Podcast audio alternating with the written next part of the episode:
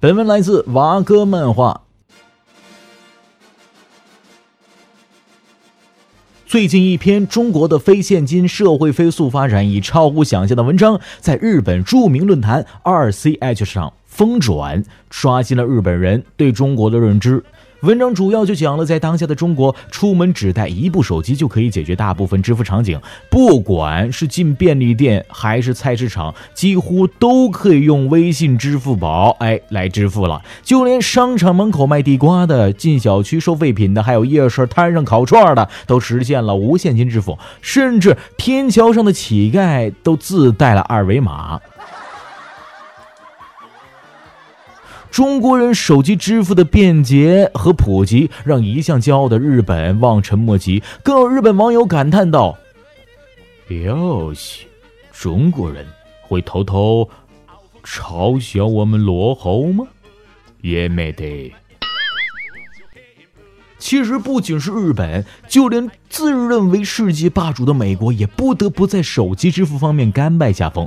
美国 CNN 记者专门在北京进行了体验，结果妥妥的被震撼到了。我们来一起听线上的报道。在许多地方，出门不带钱包，你没办法买吃买喝，而且哪儿也去不了。但在北京，只要你有一部智能手机，就可以抛弃鼓鼓的钱包，甚至连信用卡也不用带。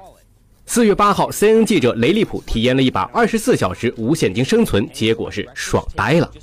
他先从一家煎饼果子摊开始。首先，我在路边摊买了一个煎饼，六块钱一个，付款只需要几秒钟时间，先扫描一个二维码，然后输入付款密码就可以了。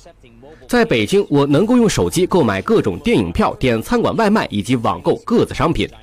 我用手机叫了一部出租车，并与一家手机应用公司联系创始人谷雨会了面。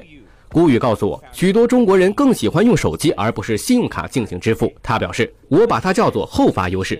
中国并没有建好一个真正的有利可图的信用卡系统，所以中国人跨越了信用卡阶段，直接进入移动支付时代。到了三里屯后，我们一起吃了午餐，A 制付款，当然也是用手机支付的账单。报道最开始说，据说中国的移动商业已经把美国远远甩在后面。在北京不带钱包过了一天，经历各种实验，雷利普的那一点怀疑变成了一句话：从来没这么容易过。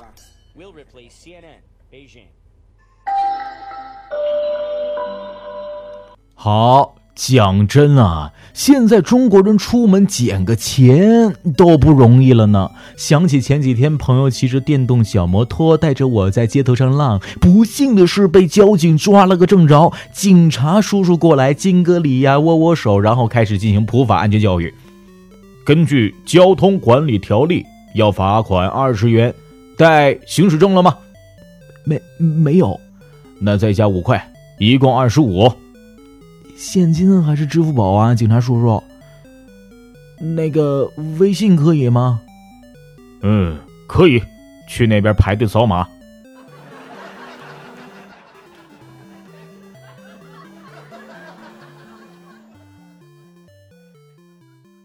看见没有，连交罚款都这么先进了。中国不仅在移动支付领域强大到逆天，社交 APP 方面也处在世界领先地位。微信作为中国网民的生活必需品，在社交通讯领域独树一帜啊！美国《纽约时报》做过一个视频，整整五分钟时间都在夸微信是一个多么强大和方便的 App，甚至连欧美公司也竞相抄袭。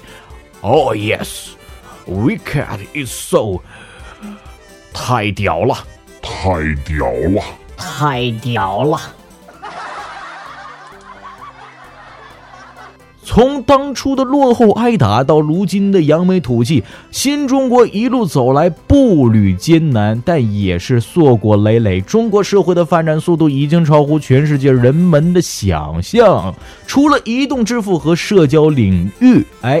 中国的电商行业也是逆天的存在了。每年的十一月十一号被戏称为光棍节，其实是名副其实的购物狂欢节。仅仅二零一六年双十一这天，天猫的交易额就达到了一千二百零七亿，比巴西全年的电子商务交易额都要多。而在这不可思议的数据背后，我们更应该看到的是中国飞速发展的互联网技术和强悍的大数据分析与处理能力。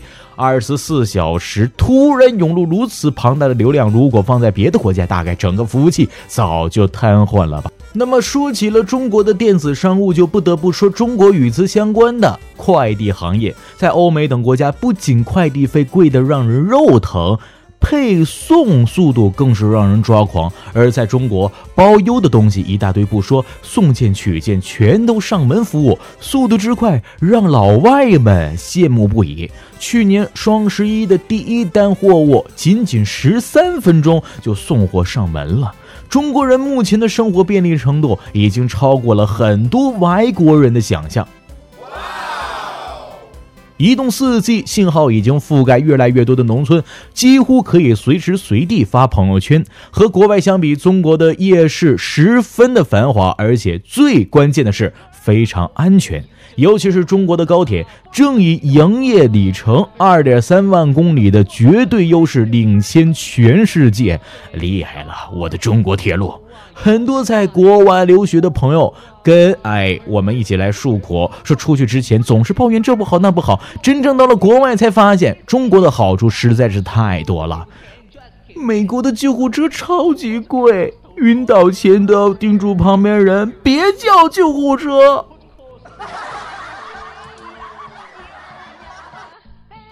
很多国家的消防车出警都是要收钱的，在中国免费。说起中国消防，我就想起了一个故事。一个外国数学家问中国留学生：“一个商场发生火灾，被困五百人，逃出二百人，又进去八个消防员，最后死了多少人？”留学生回复：“八个人。”数学家说：“你不懂数学。”留学生说：“你不懂中国军人。”上面这个故事让我感动了很久，而下面这个故事却让我津津乐道。一个日本留学生朋友毕业后选择留在中国工作。为什么你会选择留在中国呢？中国的西瓜好吃又便宜。Excuse me，在日本，我的梦想就是买一个西瓜，切开两半，然后用勺子挖着吃。到了中国，我发现人人都能实现我的梦想。除了生活中的便利、科技上的进步以及丰富物产和低廉的物价，中国的先进之处还在于让老百姓踏实安心的过日子。前段时间啊，某网站做了一个中外幸福程度的调查，引起了很多人的讨论。首先是法国女。中国治安很好，没有枪支泛滥，可以晚上十二点上街吃夜宵，不被偷不被抢，在法国简直不可想象。澳洲男，中国商店营业到那么晚，而且节假日也不休息，我们那里晚上七点就没有夜生活了。英国男，哈哈哈，中国食物真的很好吃，天天吃黄焖鸡米饭都不会腻哦。德国男，羡慕中国政府对禁毒雷厉风行，打击毒品毫不手软。